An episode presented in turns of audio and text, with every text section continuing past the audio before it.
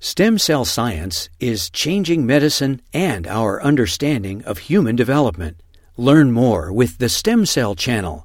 Visit u c t v dot t v slash stem cell. Hello, I am Doctor Michael Mathay. I work at U C S F, and I am uh, very pleased to uh, thank the C I R M organization for awarding us a grant to allow us to carry out a clinical trial to treat patients with acute respiratory failure, primarily from covid nineteen infection.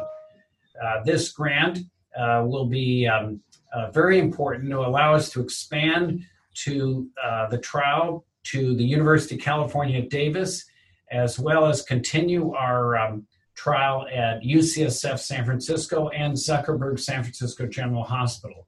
The treatment that we are testing is mesenchymal stromal cells, a cell-based therapy that has considerable promise based on preclinical studies, and we also know it has an excellent safety profile based on clinical trials we've completed.